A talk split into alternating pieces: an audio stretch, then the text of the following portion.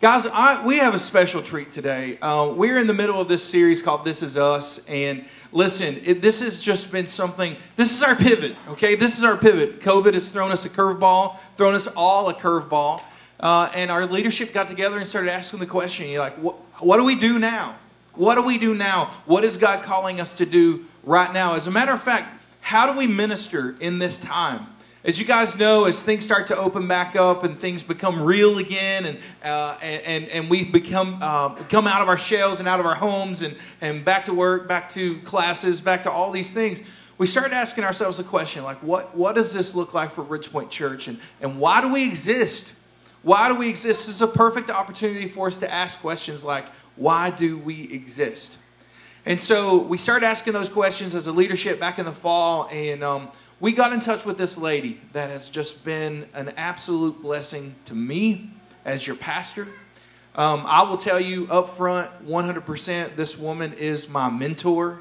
Um, she has helped me tremendously grow as a pastor and as a leader. And I'm so thankful for her. We asked her to come in this fall, uh, back in November, and we did a weekend with, with our leadership team. And we started asking the question why do we exist? At Ridgepoint Church, why do we exist? And how do we behave? Like, what do, what do we value? Because whatever we value is how we're going to behave. And how we behave is directly related back to why we exist. And it all just kind of comes full circle. We started asking these questions, and, and Cindy, she came in um, and, and she didn't give us the answers. Like, she didn't say, okay, this is who you are. She just started asking us the questions. Who are you? What has God called you specifically and uniquely to do at Ridgepoint Church? And so she started asking us these questions and started asking us and, and, and allowing us the opportunity to just brainstorm and prayerfully consider who God has called us to be. She's really good at that. She's really good at asking those questions and, and, and helping us, navigating us, and helping us come to that conclusion. And so uh, we started this series, Why We Exist. This is us at Ridgepoint Church. This is how we roll. This is why we exist. This is who we are. We started asking those questions. We came up with some answers that we believe are God given. Now, let me be very clear today. We're not, this is not changing who we've always been. This is just specifically clarifying who God called us to be eight years ago when we planted Ridgepoint Church. We've just never had it in this clear of an idea before of who God has called us to be. And with that this morning, I would love to welcome uh, our guest speaker. She, she helped us. She knows as much about why we exist as I do at this point. Uh, she's been helping us tremendously. She's from Denver, Colorado. She's here with her wonderful husband, John, uh, today. Folks, this is Cindy Fiala. Let's welcome her this morning to Ridgepoint Church. Wow. I don't know if I can um, live up to that. I don't know about you guys, but I've already had church this morning. that song, you guys, thank you. Let's just give it up for our worship team. That, whew. I mean, like, I'm ugly crying back there, and I'm like, oh goodness, I'm about ready to go up there. So forget what this looks like. Just listen. I love seeing you all here today as Pastor Clayton said, oh, man, your team, your leadership team has done so much work, not to create something new, but really to clarify who we are, why we exist, why does Ridgepoint Church exist? Sometimes we don't think about those questions. Sometimes we just go into it and we go, well, we're a church, we exist because we love Jesus. Yes, that's true.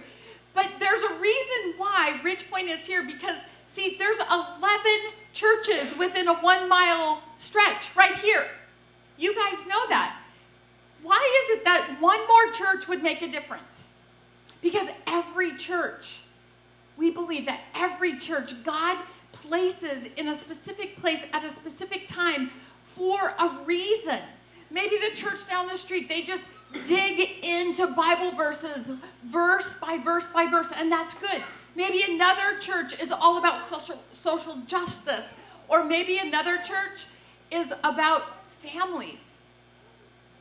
Well, today we're going to unpack the rest of the values that Pastor Clayton started unpacking for you last week. But before we do, I want you to check out this video.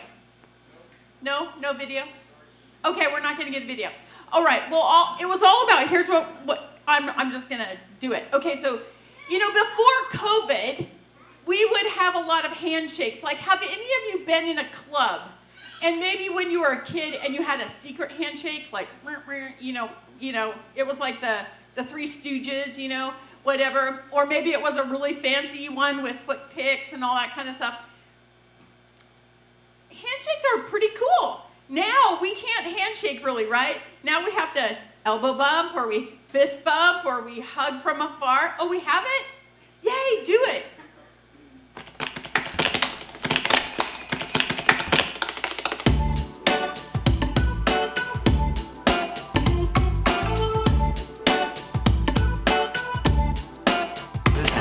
Long time, no see.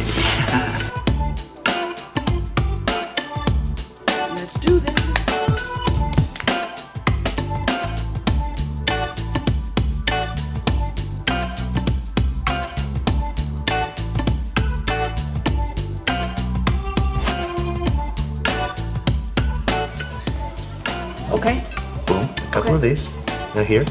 Okay. Now give me a platform. Let's rock. Let's rock today. Now do it to me.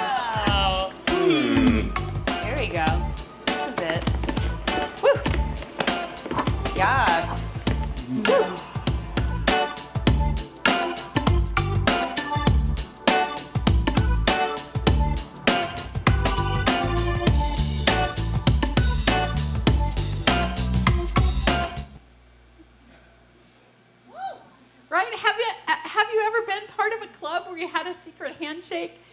Maybe you were part of when you were a kid. You were part of a club that was the boys only club, or maybe you were part of the no boys allowed club, right? Maybe it was a sorority or a fraternity or some type of an association or whatever it is. My brother, and he's watching online today back in Oregon, when he was like in elementary school, he was part of the Wadog Club, Wadogs. And if you, so if you can imagine fifth grade boys in the summer riding around the neighborhood in their cutoff shorts on their Schwinn Stingray bicycles, you've got the picture, okay? Just like this herd of fifth graders all around. And I think the only code of conduct that they had in their club was to hit every single pool in the neighborhood. Like we lived in a neighborhood where a lot of the neighbors had above the ground pools. I've seen a lot of above the ground pools in Prestonsburg. So the boys would just go around, and as they jumped into the pool, they would scream, Wadog! That was their code of conduct. I don't know. It's kind of funny. Well, we've probably all been a part of some kind of a group with a code of conduct. Another way to talk about a code of conduct is values, like behavioral values. This is how we roll. This is what we do as part of this club. And a code of conduct, it sets us apart from other clubs or maybe other people groups, right? Um, there are also guardrails or standards about how we behave. And how we behave creates the culture of a place. It becomes like when someone brand new walks into Ridge Point, they're like, there's something different about this place. What is it that makes this place so different that feels so good? Of course, the, the same can be true, can be said about places that we walk in and we go, ooh, they were not friendly. They, ooh, that just, that didn't feel good. So a code of conduct, it differentiates us from other people. The truth is, our personal behaviors or our values, every one of our families even have values. We have things. I asked a group of people that we had together yesterday, um, I asked them about their family values. Like maybe in your family, um, one of your values is that we tell the truth, we're honest. Maybe in your family, you have a value of doing hard things. Like we just do hard things. Or maybe another value might be we're kind. We're, we're kind. That's how we roll here. it differentiates you from other families. The truth about our personal behaviors and our values or code of conduct can not only determine how our days will go, but they also will determine an entire life trajectory. An enti- the, the entire way your life will go. Because he, this is the truth, and this is going to be up on the screen. Values are not suggestions, they are standards that lead to significance. Our behaviors or values, um, they determine how we will decide to make decisions about what we will do and what we won't do, and those things rub off on the people around us. The decisions we make today really does make a difference in the lives of the people around us, not only just now, but like that song said. Did you catch that? For a thousand generations. A thousand generations. Could it be that by being very specific about how we roll as a church here at Ridgepoint will determine and affect and impact a thousand generations. Imagine that.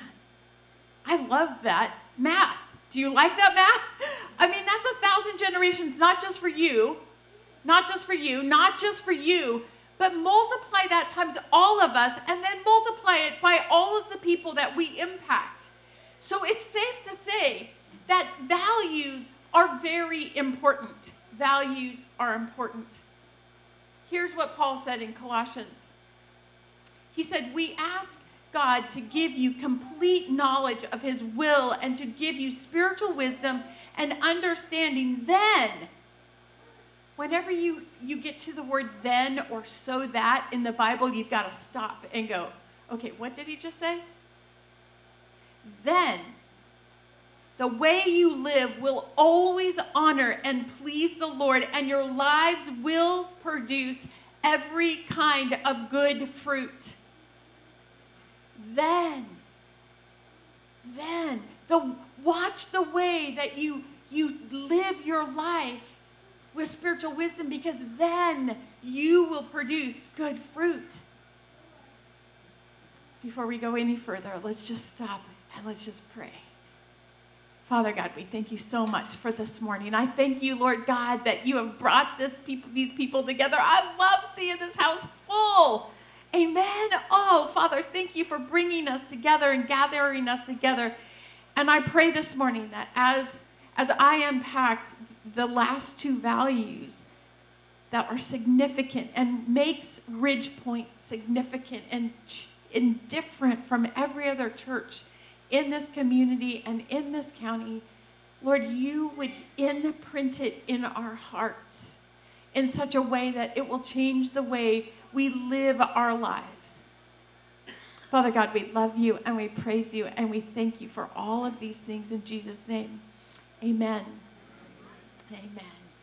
Well, this week, like Pastor Clayton said, is our third week in the series, This Is Us. And this really, like Pastor Clayton said, this is just clarity about what you've always known, but now your leadership team has put words to it and some specifics so that we can literally have common language about who we are. It's like when you go to the grocery store and someone says, Well, where do you go to church? And you go, Oh man, I go to Ridgepoint. And they go, Well, why is Ridgepoint so so great? Well, let me tell you why. I can tell you why. Because we here's here's why because we live real. We just live real. We at Ridgepoint are honest about who we are so that God can transform our lives. Amen? Right. Here's another reason why Ridgepoint is so different because we love differently. We love differently. We don't just love when we're here. We love differently when we're at the grocery store or when we're at work, when we're with our neighbors, when we're just talking with our family members, when someone says to you, What, what is it that makes you so different? I want what you have. It's because you can say, we love differently here. And here's, here's how we, we explain this Ridge Point is a community of people who love all. We love all through our words, our actions, and our tudes, our attitudes. And then the third thing that we talked about last week was we grow. We grow as a community of people that are committed to growing individually and collectively. We do that here, and soon we'll be doing that again in small groups. We're going to talk about that in a little bit. Um, so today, today we're going to unpack the last two values. There's only five, and and it is our hope and our prayer that every single one of you will be able to repeat this because we want people in your world to say what's different about Ridge Point, and we want you to be able to say this is what's different about Ridge Point. Can any other church in our community say these things about their community? This is the water that we swim in, it's the air we breathe. Here's the first one that we're going to unpack today. And it goes right with that beautiful song that we just sang. Think legacy. We here at Ridge Point, we live our lives out loud to our faith out loud to make an impact on generations to come. We think legacy. And we're all also going to unpack celebrate story. Celebrate God's big story and every other story He's writing in every single life around us. Okay, so let's just unpack think legacy right now. Here's, here's what it is how do you think legacy and live your faith out loud in such a way that it impacts a thousand generations? Well, I would say there are four words that I want you to remember. And if you have a pen and a pencil, or if you have your phone and you've got a note app in there, I would love for you to write these down. They'll be on the screen. The first one is this the first word in order to live legacy is grow. Guess what? We've got to make it personal. We've got to be committed to growing in our own personal faith first. Before we can ever pour into anybody else, before we can pour into children, before we can pour into students, we have to grow ourselves.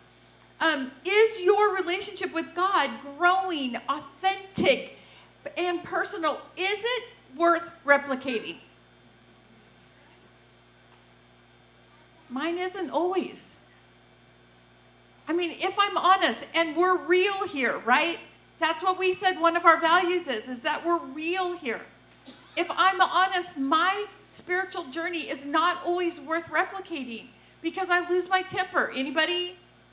I get angry in the car. Anybody? I get mad when I'm talking to customer service on the telephone. Anybody? Come on! We're all just human after all, right? But, but that doesn't give us the excuse to stay there. See, God didn't send Jesus to save us to leave us the way we are. He saved us to transform us. And do you remember from week one? Why do we exist? We exist because we believe that people can be transformed by a relationship with Jesus my faith, your faith, has to be worthy of replicating. One of the most important passages in Scripture that talks about this idea of generational faith is found in Deuteronomy. The Israelites have been released from Egypt, they have come through the Red Sea, and now they're in the desert. And God speaks to the Israelite through Moses, and he says this in Deuteronomy 6 5 and 6. He says, you, he's talking to the grown ups in the crowd right now, okay? He says, You must love the Lord your God with all of your heart, with all of your soul, and all of your strength. Jesus later on, when he hit the scene, he added, and your mind. Okay? So it, it encompasses your whole entire being. You must love the Lord your God with your whole entire being.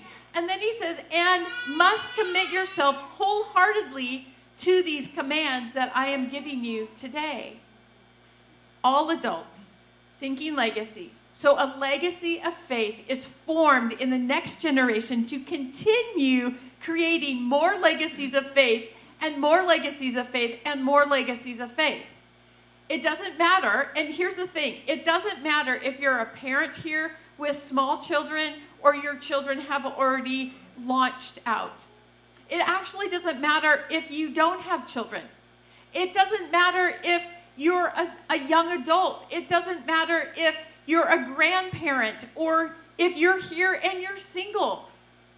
If you are an adult in this room, it is your, not only your responsibility, but it is your greatest gift to the next generation to grow in your own relationship with Jesus so that you can have a faith that is worth replicating. Okay, so um, after Moses instructed the adults to do this, there's, very, there's something very interesting that he says next. He says, and this isn't going to be on the screen, but he says, then, after you're living your life wholeheartedly, then impress these things upon your children. In your coming and your going, when you sit down at the table, when you're giving your itty bitty a bath, when you're driving your kiddo to the soccer practice, if you're in the car, if you're tucking them into bed. Impress these things upon your children. That is the next step. And that's why we grow, so that we can impress them upon our children. Here's what Paul said in, uh, to the church at Ephesus in Ephesians 5 15 and 16. He says, So now be careful how you live. Don't live like fools, but like those who are wise. Make the most of every opportunity in these days. These hard days we're living in are not the only hard days that humans have lived in.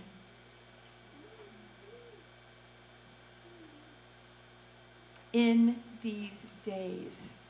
The second word is leverage. I want you to leverage every moment, every opportunity, and every phase of your life and your children's life, or the children in your life. What that means is, is that simply we're going to leverage moments to be present and, and like not with our electronics. We're going to set those down and maybe play a board game. Or we're just going to ask them a question. Or we're going to talk to them about what God's teaching us and ask them, like, like if God's teaching you about patience, maybe you could just ha- ask your kid a question and say, Do you ever struggle with patience? Man, sometimes I really do. And you know what? This morning in my quiet time, this is what I learned from my reading in the Bible. It doesn't have to be a great big long devotional. It can just be a question that opens up a conversation. Leverage your time. Here's the thing we have to leverage our time to be truly present. We have to leverage our lives for something worth following. And we have to leverage our lives for what Jesus leveraged his life for, which was justice and forgiveness and relationships. Amen? Here's, this, here's a third word partner. Partner. We think that two combined influences make a greater influence than just one influence. Here's what I mean about that we need each other to do this legacy thing. Our kids need multiple adults speaking the same spiritual truths into their lives that we are speaking into them at home. And sometimes there's going to be kids, pray, I'm praying, there are going to be kids and students that are going to show up here that their parents aren't coming. And they need you to influence them in spiritual ways. you become the partner to that family that they need it. And then our prayer is, is that parent will follow the child or the student, right? Um, here's the thing. If you've made Ridgepoint your home, partner with the church. Don't do, don't do life alone. Join a small group. When small groups come back around again, make sure you get yourself in an adult small group because you need to grow, right? You need to leverage your time to do what you need to do in order to grow. But then here's the other thing here's the other part of that. Um, be a part of the people's lives around you. We are created for relationship. And we need other people, other influences speaking into our lives so that we can be the best version of ourselves that God intended. Right? Okay, so here's the other part of that. Parents, we need to make sure that when children's ministry opens and it's we're working on that we're, we're making plans to make that happen. When children's ministry opens and family ministry opens for students and kids and itty bitties that you make sure that they're there and that they're with the same small group leader every single week.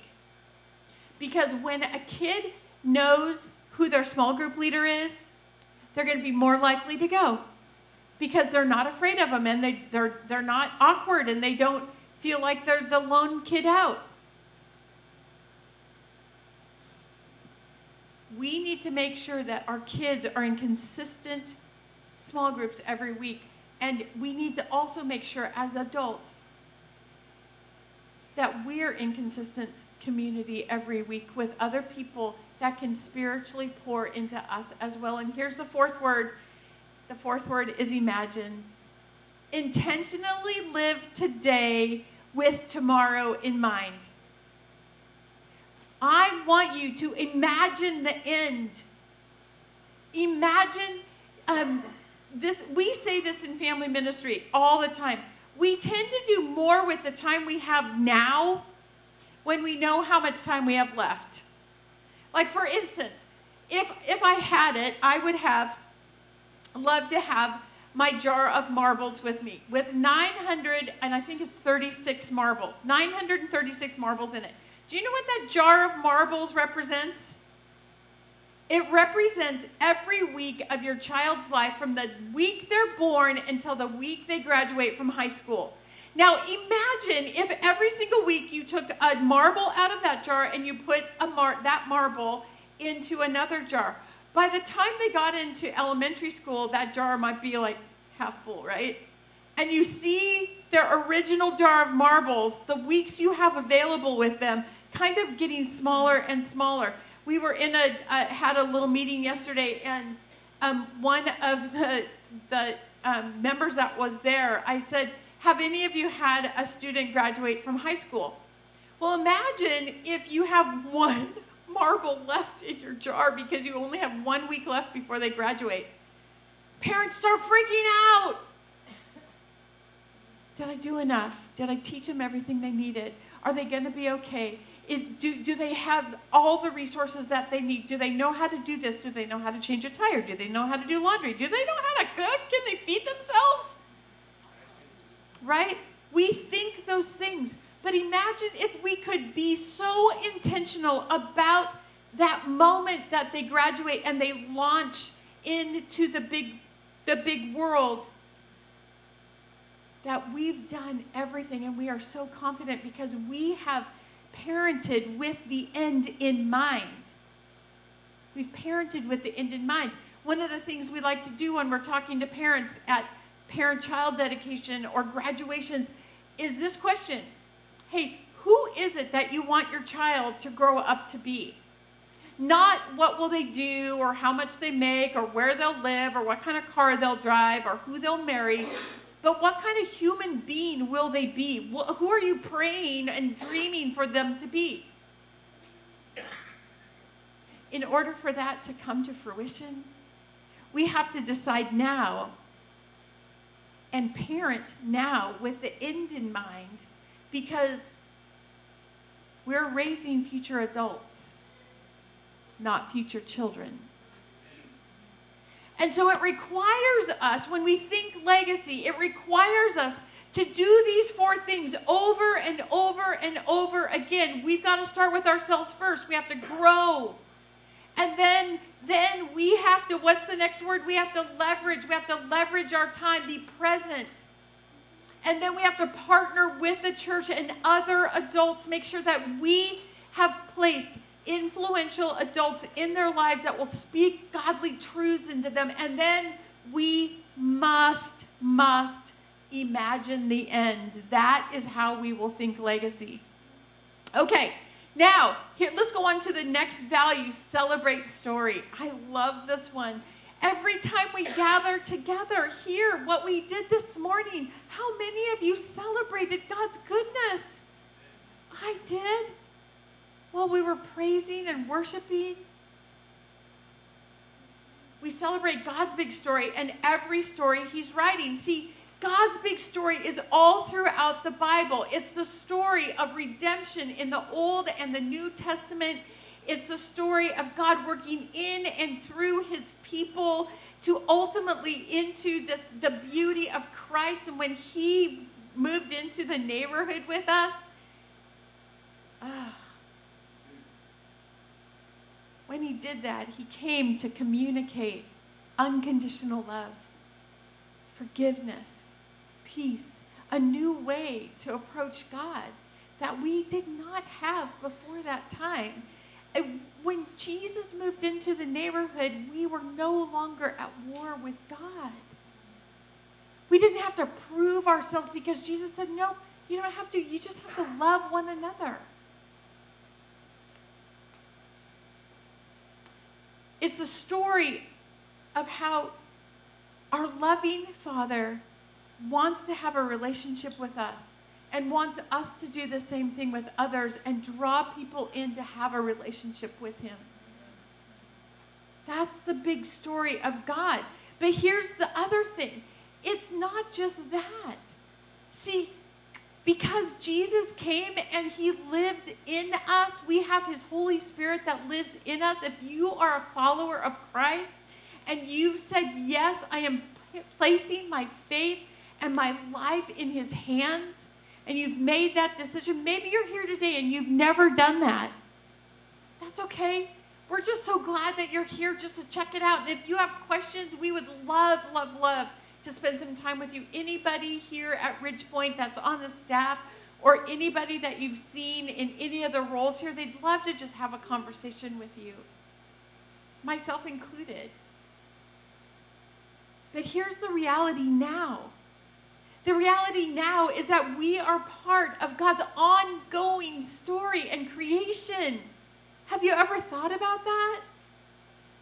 You are the answer now. You are the answer. There's nobody else better, better for your neighbor to hear about Christ than you. If you have Christ living in you, then you are the answer, the ongoing story, and we get to celebrate every single story. It's a story of, of a brand new dad, of a dad who's maybe made a decision that he's going to walk away from his old life of addiction or whatever it was, and he is placing his trust in Christ. It's the story that we celebrate about him praying for the very first time, maybe even awkwardly with his family. That's we're celebrating. It's a story of, of maybe a mama who's decided that no, I'm not, I can't live with all of this jealousy and all the worry that I have. I'm going to trust Jesus. That's we're celebrating. It's the kid who gets himself here by himself because he wants something different for his family. Whew. That's we're celebrating. It's every single one of you. If we had time today, my favorite thing to do is just to sit around a table and to hear stories and to hear what God's doing in your life and what God's doing in your life and what God's doing in your life and yours and yours because here's the thing we we are God's ongoing creation And what he's the stories that he's writing in each of your lives is worth celebrating. The last time I was here in November, we did baptisms. We're celebrating. So in this place, you're going to hear this word celebrating more and more and more. Look, here, Jesus celebrated a lot of things. He celebrated his Papa God. He celebrated every every person that became his disciple. He went to parties, y'all. Start a party. Start a party right in your neighborhood. And let it be worthy of celebrating here in this place. That's what Celebrate Story means. So, as we wrap this up this morning, your life is meant to impact and influence the people around you. It's just that simple. If you if you are a believer in Christ and even if you're here you're just checking it out, you are still influence, influencing people one way or another. We all, even if we're believers, we can influence people to take a deeper walk in faith and maybe not, depending on what our mood is that day, right?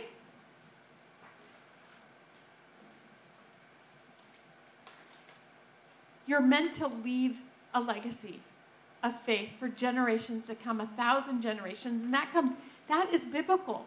It comes out of Exodus 20 It's part of the Ten Commandments. God said to the Israelites, He said, Look, the sins of the father will probably be passed down to the third and fourth generation, but there's not a period there. There's a comma. And the comma says, But to those who are faithful, I will lavish. Think about that word lavish for just a second. I will lavish unfailing love on a thousand generations. I want that to be my legacy. Don't you? That's how we think legacy. And then every single generation is a celebration. Every little moment and every big moment is a celebration. We can't stop celebrating what God has done for us. And here's the difference between you and everybody else in the world.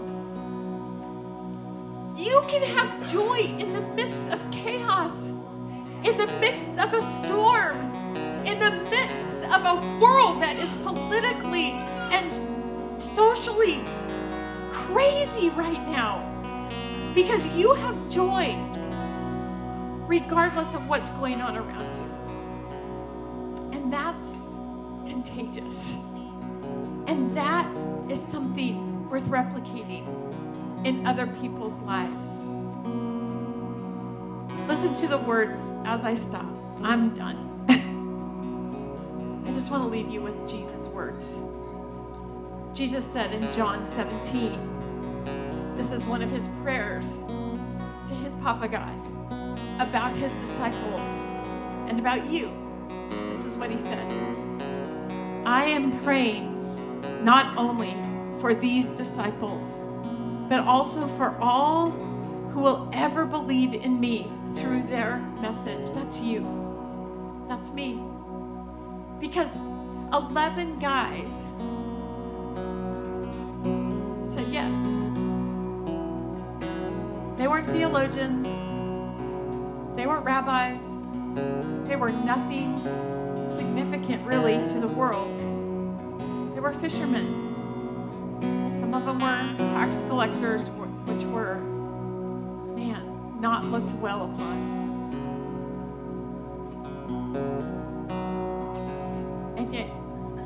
Started a revolution that has lasted over 2,000 years, and because of them, you are here. Imagine, just imagine for a minute with me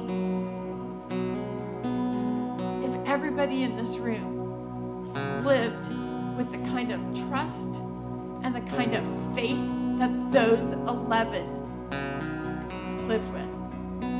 Imagine what would happen in these hollers and in this county. My prayer is that Ridgepoint becomes the place that people come because they know that this place is for families.